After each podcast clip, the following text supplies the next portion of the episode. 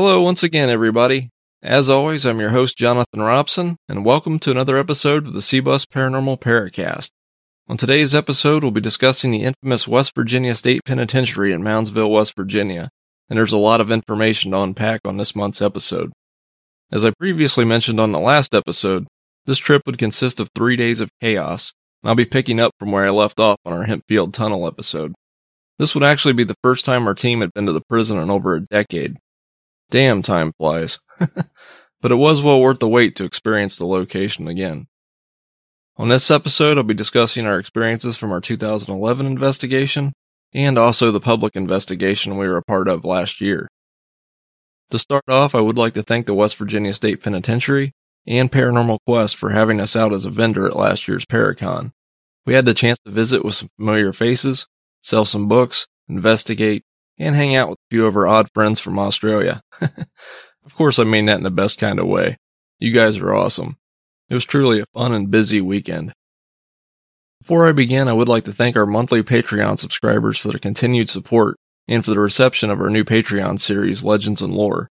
For those of you that are missing out, the Legends and Lore series consists of shorter episodes of smaller locations, legends, and monster stories that our team has come across during our travels. So far, the series has covered Mansfield, Ohio's Fairhaven Monster and Squires Castle in Willoughby Hills, Ohio. Our next episode debuts in April. I'll be discussing the swampy home habitat of the Cedar Bog Monster, based out of Urbana, Ohio. I've also been sharing photos and rare research documentation for each episode. Are you interested in joining us on Patreon? Well, come visit our Patreon page at www.patreon.com slash cbusparanormalparacast or just click the Patreon link from our website at cbusparanormal.com. From there, you'll have the choice of two tiers for your monthly subscription. Your support helps to maintain our shows, and it also helps to keep new content coming in. As always, I truly appreciate your support, and you can always cancel at any time if needed. So that being said, it's time to throw the book at you and throw away the keys. It's time to discuss one of America's most well-known haunted and violent prisons, the West Virginia State Penitentiary.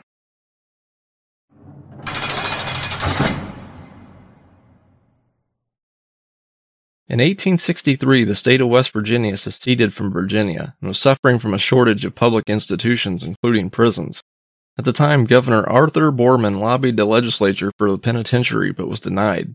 Instead, it directed him to send prisoners out of state into county jails, which was obviously not an ideal situation. After nine inmates escaped in 1865, the press took up the cause and the legislature finally approved the purchase of 10 acres just outside of Moundsville to build their new penitentiary.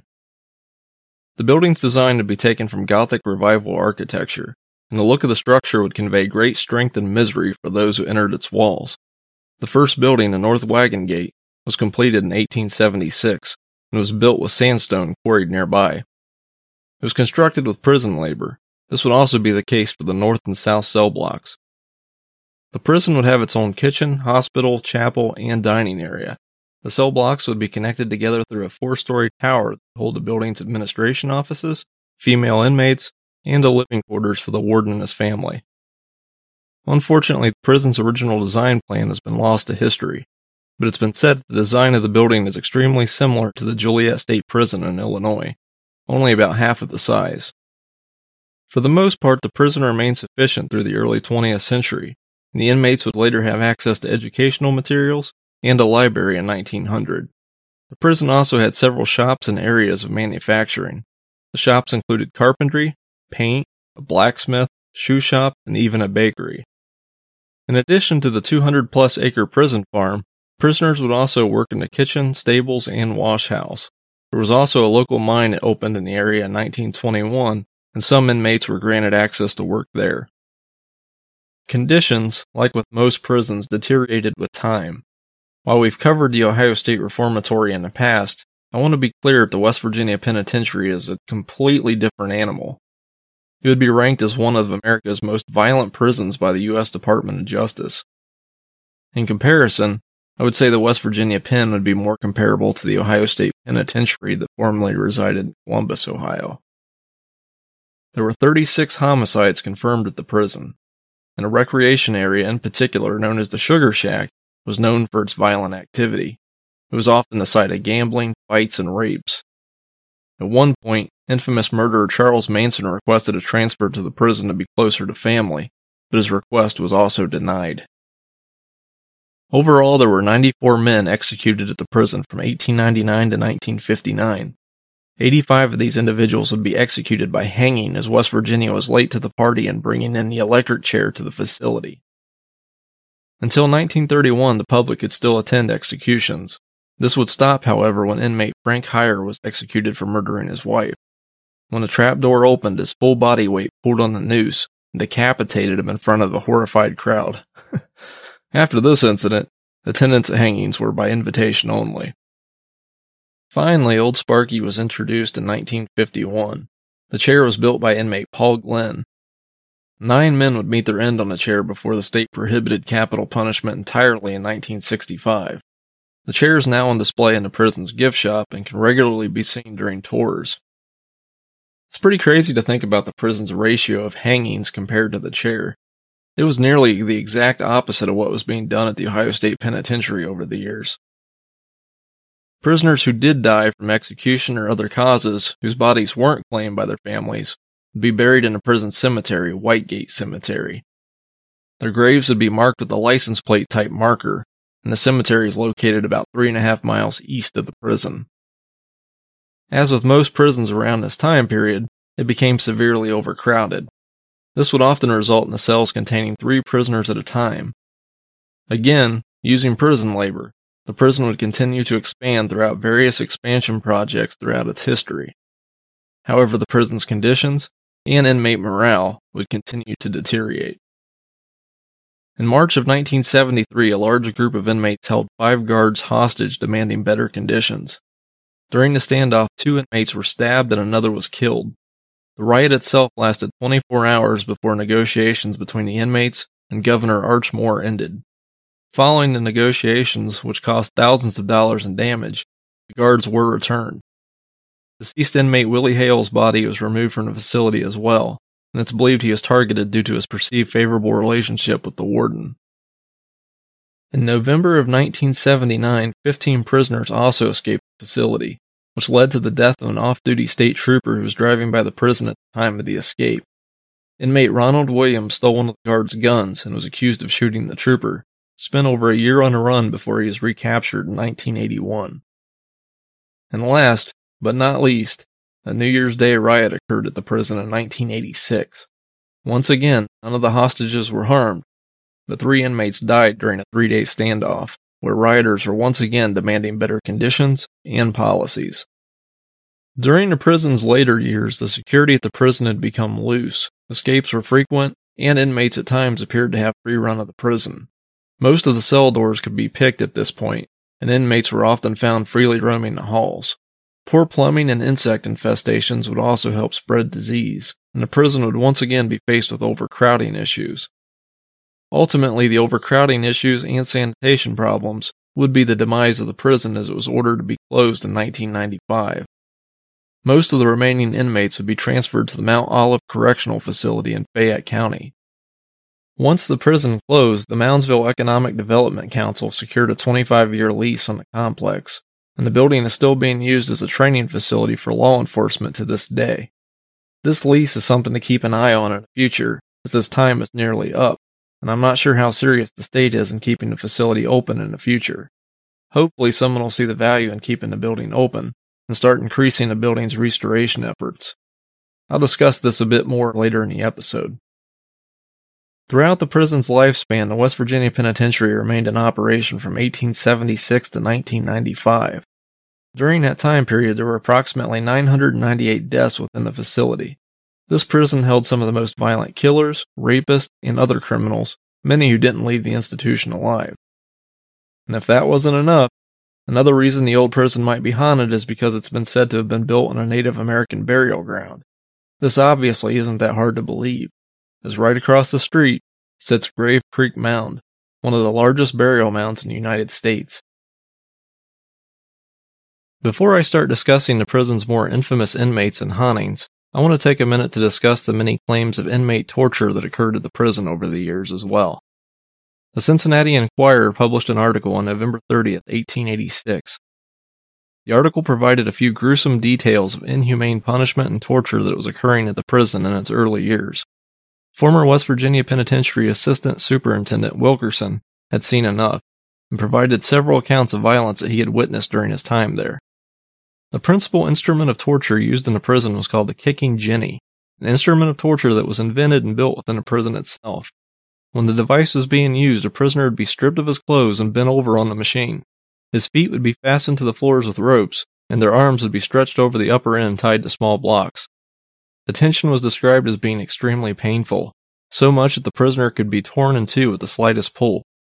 After the prisoner was in position, the superintendent, or whoever was in charge of the punishment, would take a heavy whip and beat the prisoner until he was near death or the strength of the man committing the punishment gave out. It wasn't uncommon for the inmate's back to be covered in a pool of blood by the time the guard's strength gave out. There were also numerous names of documented prisoners who tragically died after being tortured on this device. There were also instances of extreme waterboarding, where inmates were tied to the floor and a hose was turned on their face at full blast, choking near death. Only then would the water be stopped, only to be repeated again shortly after. Wilkerson also stated that there are former prisoners buried beneath the walls of the penitentiary. There were a few inmates that died during the building's construction and or were tortured to death during this time period. Back in those days, record keeping wasn't the greatest, and it wasn't uncommon for inmates to supposedly escape or quote unquote disappear. Unfortunately, brutality and torture ruled supreme throughout the prison's lifetime, and it's important to note that it wasn't always the prisoners behind these heinous acts. So let's get into some of the penitentiary's more infamous inmates. Before I get started, I do think it's important to mention that I've only selected a few individuals for this portion of the show.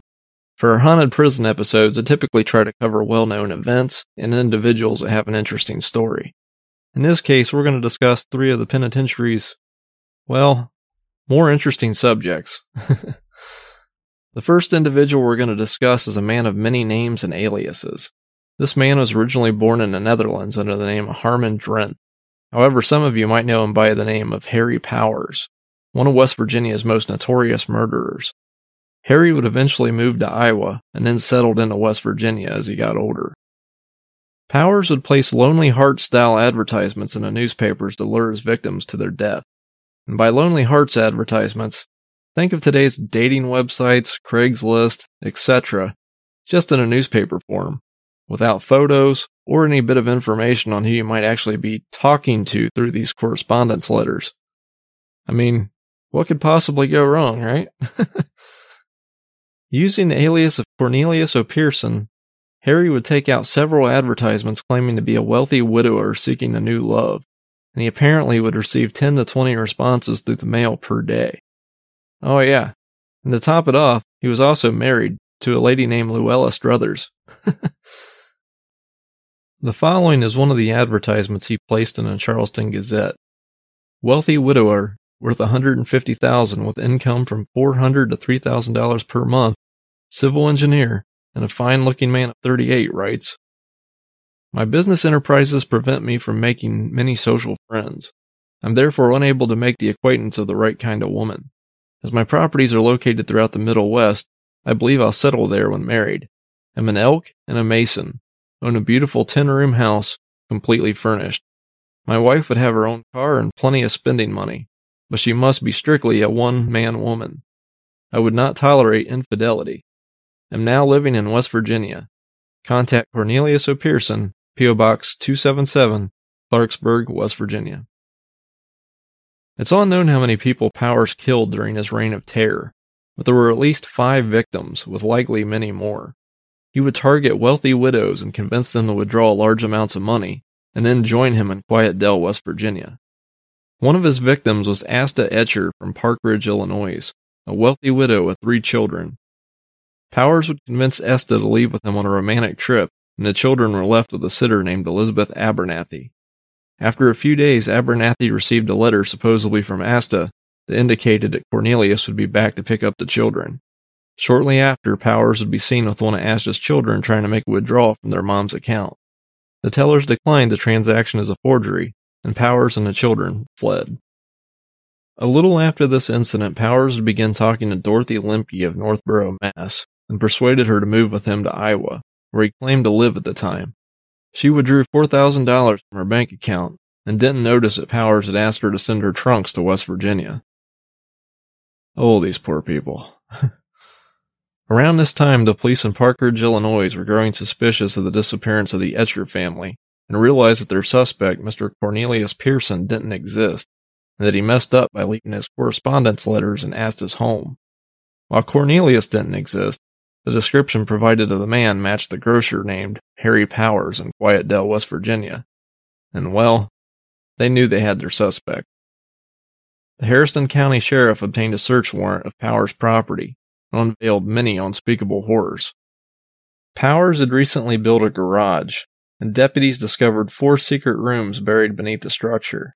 They discovered a burned bank book, blood soaked hair and clothing, and a small bloody footprint of a child.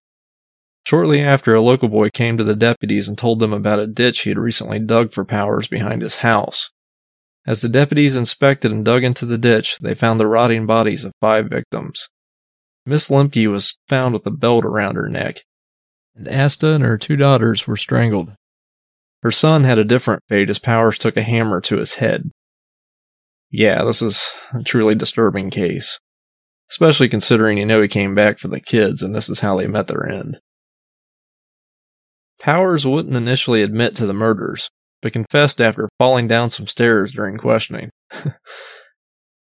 Later photos would reveal Powers had two black eyes and heavy bruising after his interrogation. He would never state how many people he actually had murdered over the years, and some people believe it could have been over 50 victims. Hysteria would ensue shortly after his arrest, and the local residents were extremely angry. Thousands of spectators would surround the Harrison County jail where Powers was being held, and they demanded that he should be given to their mob. The fire department was then forced to tear gas the crowd to get them to disperse. He was then moved to the West Virginia Penitentiary for concerns of his safety and of city officials. Powers' trial lasted only five days, and he was sentenced to death. He was hung at the penitentiary on March 18, 1932, and he had no last words.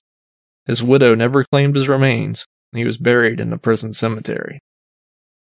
One thing I found odd about this case is that Powers wouldn't sign his confession until the names of his wife and sister were removed from it. It seems like his wife must have known about Harry's criminal activity. After all, the crimes were committed on her deserted farm. Then there's the matter of all the letters he received. Oddly enough, that's also how he supposedly met her. I'll let you think and speculate about how much she truly knew, and wonder why she wasn't held to any sort of accountability after this. And on a side note, Powers is also known to have had more than one wife that were seemingly deserted in different states. Thankfully, none of them met their end on Harry's murder farm. The second prisoner I'm going to discuss from the penitentiary is Ronald Wall. Some of you might be more familiar with his nickname RD. RD was serving time at the prison after a rape conviction in Logan County. Most reports state that RD was a model prisoner and was a favorite amongst the wardens. Because of this, RD spent a considerable amount of time under the administration building in the prisoner's boiler room working for the maintenance department. Unfortunately for him, RD makes our infamous prisoners list because of what happened to him. On October 8, 1979, R.D. Walls brutally attacked and murdered by his fellow inmates. Various stories indicate that his fingertips were cut off, and he might have been even decapitated, or his throat severely sliced in the horrific affair. It's hard to tell if the decapitation actually happened or if it was simply speculation and legend. It's not uncommon for inmates serving time for crimes against women and children to become targets of violence. It appears the motive for this crime was that his fellow inmates thought he was a snitch for the prison's administration. It's been said that a fellow inmate had heard a discussion RD had with one of the wardens about some of the other inmates. In turn, a group of them confronted him in the basement area and attacked him with their custom made knives and shivs. While RD had a reputation for being a snitch, it's also possible that he simply knew too much about some thefts that were happening at the prison near the time of his death. Another fight broke loose in a prison later that afternoon. The Huntington Herald Dispatch newspaper discussed this event in its October 9, 1979 edition. One prisoner slain, three others hurt. Moundsville, West Virginia, one inmate was stabbed to death, and in a separate fight, three others were injured at the West Virginia Penitentiary yesterday, corrections officials said. Two of the injured inmates, Boyd Tomlin and Dale McCoy, are from Cabell County. The three inmates were among four who were fighting in the morning, McCoy said. He described the incident as a major disturbance, a big scuffle. He said it was not a riot. The fight followed a weekend investigation of thefts at the prison. Earlier in the morning, inmate R.D. Walls, 57, was stabbed to death in the maintenance area of the northern section of the prison, according to prison superintendent Richard Moan. He was serving a life sentence on a rape conviction from Logan County. No one has been arrested in the stabbing, officials said. We can find no connection between the incidents. State police were called to investigate. Tomlin, 26, was serving a 5 to 18 year sentence on a murder conviction, prison officials said. McCoy, 24, was serving a life sentence on a murder conviction. The third injured prisoner, Carl Eckerd, 33, was serving a life sentence on an armed robbery conviction from Wood County. Tomlin was listed at Reynolds Memorial Hospital in fair condition, and the other two were listed in good condition. A fourth inmate involved with the fight, apparently the winner, Rudolph Green, was put in a segregated discipline area after the fight, prison officials said. Authorities closed off Jefferson Avenue in front of the prison for a time, and the city fire department was put on alert. While RD's death is one of the most well known tragic events within the prison, many believe that his spirit still roams the basement of the facility to this day, and that he's now one of the prison's most seen and infamous spirits. And the last inmate that I'm going to discuss today is William Snyder, aka Red. William was an extremely violent individual whose crimes seemed to escalate with his age. In his 20s, he was known as an arsonist, and he served many prison terms. Red was released from the penitentiary in 1967, and shortly upon his return home, it's been said that it was discovered that his 15 year old sister was in love with the neighbor boy next door from the Grog family. Apparently, this angered Red, and he told his father that he wanted to kill the boy. His father told him to leave him alone.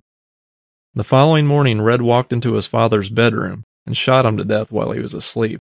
Red then walked to the neighbor's home and took all eight of the Grog family kids hostage.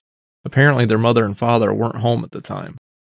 Upon their arrival, their father, Frank Grog, attacked Red, and as they fought, the gun discharged, unfortunately fatally wounding Mr. Grog. Snyder ran from the police but was apprehended shortly by the local police after he was stopped by a bullet to the leg. He would then be returned to the West Virginia Penitentiary for sentencing. The entire event was covered by the Weirton Daily Times newspaper on January 6, 1968. I'll read a few lines from that article. Ex convict arrested in two murders. A shooting spree Friday night in which two men were killed and the family of one of the victims was held hostage ended with a gun battle with the police early this morning. An ex-convict of only 17 days was arrested. William Snyder, 21 of Dry Fork, west of here, was being held in the county jail here pending the filing of a formal charge of murder later today. Killed in the outburst in which the police have been unable to determine a motive were Snyder's father, Emery Snyder, 67, who was asleep at his home at the time of the shooting, and Frank Grog, 43, also of Dry Fork, who was shot in the chest at his home, about two miles from Snyder's. The younger Snyder had just been discharged from the Moundsville Penitentiary on December 21, 1967, after serving three years of a reduced sentence for arson from Lewis County. Snyder reportedly told one of the Grog's seven children, Frank A. Grog, 23, that if he would drive him away, he would leave the rest of the family alone. Officers surrounded the house as Snyder tried to make a getaway in the Grog car. Officers challenged him. Snyder fired at the police with a shotgun, narrowly missing State Police Sergeant C.W. Andrick. A brief gun battle followed, coming to a climax when Snyder was shot in the leg. During Red's life, he would go on to lead the Aryan Brotherhood, one of the United States' oldest white supremacist prison gangs. It's been stated that his involvement wasn't for racism or control, but it was to help him survive through prison life. In November of 1992, an inmate that Red believed was his friend and fellow member named Rusty Lazatir walked over to Red's cell, took out a sharp piece of metal, and stabbed Red to death. The weapon was a sharpened piece of metal that Rusty had taken from his bed frame, and he stabbed Red's body 37 times in total. The cell was drenched in blood by the time the prison guards arrived to his cell. Instead of burying Red in a prison cemetery, a fundraiser effort was started by the guards and the inmates as they wanted to bury him with his family. I'm not sure I get the reasoning behind that one, especially considering how we started Red's story. Apparently, the locals fought against it, but the guards and prisoners won out in the long run. He was buried in Riverview Cemetery without a headstone. Rusty Lazatir is still alive today and was temporarily released in 2009 before he found himself again behind bars shortly after, where he still remains to this day. As for Red, many state that his spirit still resides in the penitentiary and that his presence can still be felt in the cell he was murdered in. So now that we've discussed some of the penitentiary's infamous inmates, let's get into the prison's various reports of paranormal activity. It's believed that the ghostly hauntings have been occurring at the prison since the 1930s. Around this time period, it was reported that an inmate was often seen walking along the maintenance area where prisoners weren't allowed to be in. In some instances, the guards would set off alarms as a warning, but there was no one in the area, and no inmates were unaccounted for when the guards investigated those incidents. The North Wagon Gate is said to be one of the most active spots in the prison. In its early days of operation, the North Wagon Gate was home to the prison's gallows, Investigators have reported strange feelings in the area and the feeling that they're being watched. Various forms of EVPs and voices have been recorded in the area, and at times individuals have also seen shadow figures. It's believed that one of the ghosts haunting the North Wagon Gate is of Orville Adkins, who was condemned for kidnapping a minister that was later found dead. Apparently, Orville's execution was botched, and as the noose was being placed around his neck, the trapdoor was pulled too early and his body fell 20 feet to the ground. Man, they had uh, they really had some problems with this back in the day, didn't they? Starting to think some of this might have been intentional.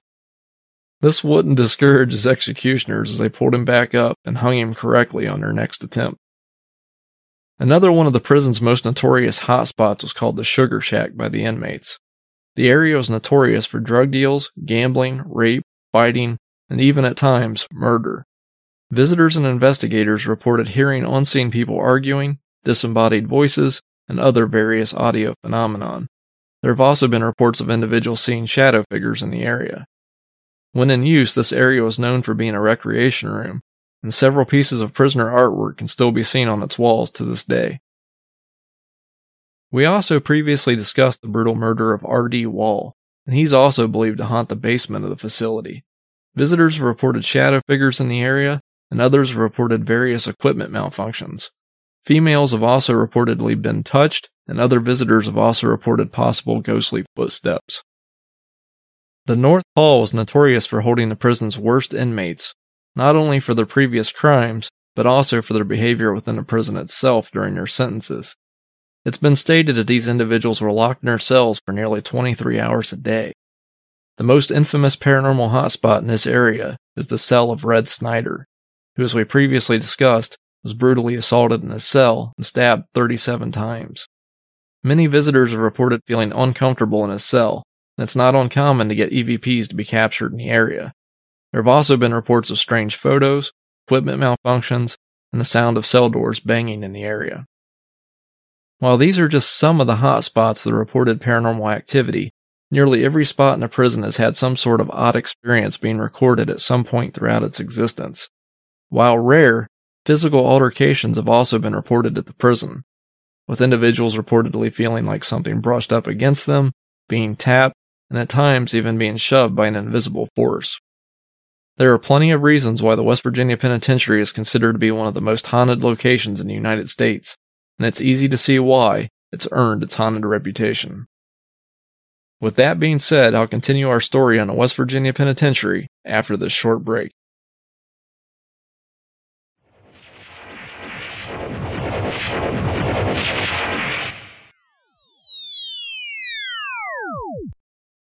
Paranormal investigators, it's a new year, and you know what that means. It's time to start planning for your upcoming investigations and to also stock up on new ghost hunting devices. Thankfully, GhostStop has you covered. GhostStop has everything you need to advance your team's research and theories. They have digital recorders, camcorders, thermal imagers, EMF devices, laser grids, and much, much more. If you need it, they likely have it. Our team has used several GhostStop products over the years. Click the GhostStop link on this episode's information panel or on our website at cbusparanormal.com and you can browse through their extensive catalog and place your order today. By using the show's affiliate link on our player and website, you'll also be supporting our show, and this lets GhostStop know that we sent you. GhostStop, Paranormal equipment made by investigators for investigators. Are you interested in starting your own podcast, but not sure how to get started? Perhaps it's time to look to Buzzsprout for some direction. Buzzsprout has helped over 100,000 podcasters get their projects off the ground, and they can help you get your podcast listed on every major podcasting platform. They also have several guides to help you navigate through the process of recording and finding the right equipment to use. With Buzzsprout, you get a podcasting website, audio players, and detailed analytics to see how people are listening to your show. They will also provide you with the necessary tools to promote your episodes. Podcasting isn't hard when you have the right partners, and Buzzsprout wants to see you succeed. Click our Buzzsprout affiliate link on this media player's information panel to start your journey into podcasting. It lets Buzzsprout know that we sent you, and you'll receive a $20 credit if you sign up for one of their paid hosting plans after your second paid invoice. Buzzsprout. Let's create something great together. Welcome back. Our team's first investigation of the West Virginia Penitentiary occurred on June 23, 2012, and it was certainly an interesting experience. At that time, I was with one of our former investigators, Andrew, and we were able to take in some of the local sites before our investigation. We stopped into the Grave Creek Mound to see some of the Native American artifacts, and we were also able to climb the mound itself to take photos of the prison. Afterwards, we'd visit the famed Palace of Gold, which is also an amazing sight to see in Moundsville, high on top of one of the nearby mountains. As darkness descended on the town, we gathered our gear and prepared for the night's investigation. During the night, we had some time to investigate the famed Sugar Shack and immediately noticed the high EMF levels throughout the area. I found the pipe that was emitting EMF and literally followed it all around the room. We have discussed the effects of high EMF previously on the Paracast, and we both believe that this has likely played a factor in the paranormal happenings that have been reported in the area. High EMF can cause paranoia, the feelings of being watched, feelings of being touched, and so forth. And to put it bluntly, the entire area was one big fear cage. So it's hard to tell what paranormal happenings were actually occurring and what was actually being perceived as paranormal occurrences. Other notable happenings for the night would occur in the infirmary, where there were a few moments where it felt like something was following us in the area. It's hard to describe, but after you've been investigating for so long, you start getting these feelings that something might be happening around you or something's about to happen. We both felt something in the area, but didn't get any audio responses during our time there. We also had an odd occurrence in the basement area, and we seen what we thought was a shadow figure dart across the room. This incident happened so quickly that we were unable to capture it on video, but we both considered the occurrence as being odd. Perhaps her eyes were playing tricks on us, or perhaps not, but it's important to note that this is the location where R.D. Wall met his brutal end, and that shadow figures are commonly reported in the area. So that was interesting. Once we made our way back to the cell block, we were on the second tier, and I felt something grab the back of my shirt at the time. I told Andrew to stop, and I described exactly what I felt at the moment. We were used to getting similar types of occurrences happening at the prison in Mansfield, and at the time I stated out loud that the entity could follow us, grab us, or would do whatever it needed to do to get our attention. Unknowingly, at that time, we received two audio hits. The first happened after I stated that I felt something grab my shirt. Shortly after stating this, we received an audio response of, I grabbed his shirt. And after I told it that it could do whatever it needed to get our attention, a second response came across and stated, I'll kill him. so take that for what it's worth. It might be the only time in 11 years of doing paranormal investigations that I've actually been threatened through an EVP. this night also had one of our team's most bizarre but memorable road story moments after the investigation. We left Moundsville at about 6 a.m. and we were both starting to get delirious after a long night of investigating. As per our normal tradition, we'd find the most annoying radio station that we could find and blast it to make sure that we stayed awake on the long drive home. Shortly after we came back into Ohio, we were passed by what we assumed was a speeding soccer mom when the biggest groundhog we ever seen tried to cross the highway. Long story short, the ill-fated whistle pig went under the lady's car, and there was a brief delay as we both anticipated the worst. After a few seconds, we both asked, Did he make it? When suddenly a massive bloody explosion erupted from under the lady's car and toward ours. Unfortunately, no. He didn't make it, but we were both wide awake from that point forward. I think we were both stunned more than anything.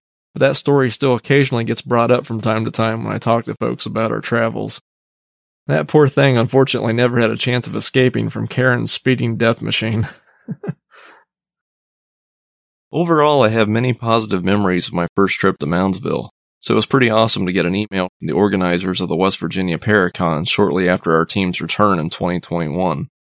Fellow investigators Paranormal Quest seen that we had participated in the Hidden Marietta Paranormal Expo and invited us to participate in a West Virginia Paracon. Naturally, we were all in. It seemed like the perfect storm and perfect opportunity to return to the prison after 10 long years. As I mentioned earlier in the episode, I would be joined by fellow author and teammate Jeff Cole on this trip, and he'd be coming up from his home in Atlanta. Ironically, this would be the first convention that we were both able to appear at together since 2017. Normally, we're both not fans of public investigations, but we did decide to participate in the prison's public ghost hunt that night as well. The convention itself went off without a hitch, and we had fun hanging out with our Australian friends from Adelaide Haunted Horizons Ghost Tours. The ladies are a blast to hang out with, and this was one of many investigations they were conducting over a two week period that literally spanned the United States. I certainly admire and respect their dedication to the field, even if we all disagree on the use of motion censored cat toys. During the convention itself, I did have the chance to speak with a few of the local residents that recalled how their families felt about the prison while it was in use. It was interesting to hear their takes and stories about the old prison. Some of these folks had to live right across the street from this Goliath and recalled being yelled at by prisoners through the bars of the prison windows, while others remembered their parents locking down their houses after the news of a prison break would spread throughout the community. As a tourist, I think we can somehow get disconnected from the actual horrors that occurred within these walls. But for the local community, they had to live with it every day. And most of them are understandably glad that the prison is no longer an active threat to their small town. After a long day of meeting people and hogging books, Jeff and I would take a short break for food and get the mobile gear kit ready for the public investigation that night. The hunt's organizers split newer investigators into three groups at the start of the evening, so we naturally grabbed our gear and started exploring the prison on our own terms. Jeff and I would be joined by two new investigators that night, Joe and Jenna, as they asked to tag along with us, and we were more than happy to help try to show them the ropes a bit. Joe and Jenna were awesome to hang out with, and we enjoyed our time with them. Hopefully they learned a thing or two tagging along with us old decrepit investigators. we tried to spend a little bit of time in every spot of the prison, but as with most public events, we spent a considerable amount of time just trying to avoid and space ourselves away from other investigators. For every serious person there, there were also a good amount of gigglers and thrill seekers. Unfortunately, it just comes with the territory, but there were a few moments that we were left alone to our own devices. One of the first things I noticed during this investigation was the amount of deterioration that occurred at the prison since our last investigation. The building's looking a bit rough in some areas, and I'd later ask about the restoration efforts later that evening. The individual I spoke with agreed that there didn't seem to be much progress over the last few years, and they were concerned about the lease would be coming up in a few years from now. I myself, being a former owner of a historic property, can understand the difficulties that these endeavors present, especially when it comes to money and I hope that they can figure something out down there to help turn the property around in the future. I'm not sure how serious the Economic Council is in using the required funds to put toward the building itself, despite it being a top tourist attraction for the county, so this is something to keep an eye on in future. During our time in the Sugar Shack, I did notice that the prior EMF fear cage we noticed on our first investigation was nowhere near as bad as it was in 2011, so I'm assuming some sort of electrical work's been performed since so that was a positive. We spent a decent amount of time in the prison's church, the wagon gate, the infirmary, the basement, and both cell blocks, and for the most part, we felt that it was a pretty quiet night. We did, however, have an instance on the top tier of the south cell block where our group felt like something was with us. It was hard to explain, but the area felt rather heavy, and it seemed like something was following us as we moved down the range. During that time, I believe we captured an EVP that was responding to Jeff and Joe's discussion about prisoners being thrown over the railing. It simply stated jump, and I'm not sure if that was a taunt or something that was trying to describe a past event. I was also able to spend some alone time in Red Snyder's cell, we had a heart to heart discussion about some of the crimes he committed. Or at least I'd like to believe that Red was with me there for that. During that audio session, I paused on two occasions as I thought I had heard a few responses, but unfortunately, upon our evidence review, the background noise was so bad that I couldn't be certain. Unfortunately, that's typically the main peril of public investigations. After a few hours of investigating, we ended the night at the prison's museum, and honestly, it was one of my favorite parts of the night. I've previously discussed that I collect memorabilia from the old Ohio State Penitentiary, and the West Virginia Penitentiary is basically West Virginia's heir apparent. There's so much history in their museum. They have Old Sparky, a wall of photos of individuals that were executed there, Charles Manson's letter and request for transfer to the facility, Shanks, an original noose from the gallows, and so much more. While these artifacts are tragic reminders of the building's past, they're also important for showing today's generation how far we've come as a society. At this point, I've completed two investigations at the West Virginia Penitentiary, and while I'm still a skeptic overall, I think this location has earned its reputation for being haunted. This building and land has seen so much death and violence during its history, and if ghosts and hauntings do exist, how could this location not be active? I've even had at least one moment where I've even started questioning my own beliefs a bit. The prison has certainly provided our team signs of a possible intelligent haunting through our audio in the past, but ultimately it's still not enough to prove that ghosts exist. As a team, we can certainly relay our experiences and possible captures, but it's up to you to have your own experiences and to make your own conclusions.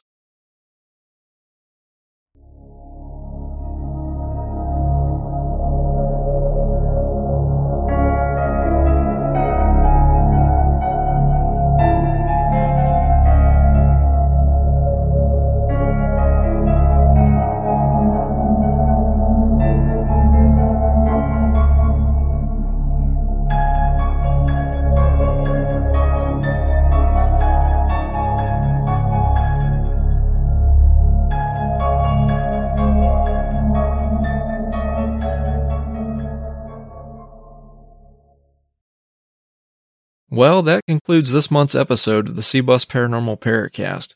I hope you guys enjoyed hearing about our experiences at this historic haunted prison. While the West Virginia Penitentiary is shrouded in its violent, blood-soaked past, it also provides a stark reminder of how far the prison system has come in recent years, and sadly, also how many historic prisons have already been torn down or lost to time. These historic prisons are slowly becoming harder to find and maintain, so I would certainly recommend adding it to your bucket list if you haven't already. Who knows what the future might hold. As always, feel free to add us on social media or visit our website at cbusparanormal.com for the latest news and updates. Next month, the Paracast will head back home to Ohio as we discuss Salt Fork State Park and its countless Bigfoot sightings. That being said, thank you for the support, and we'll meet again soon. Next month. Thank you for listening.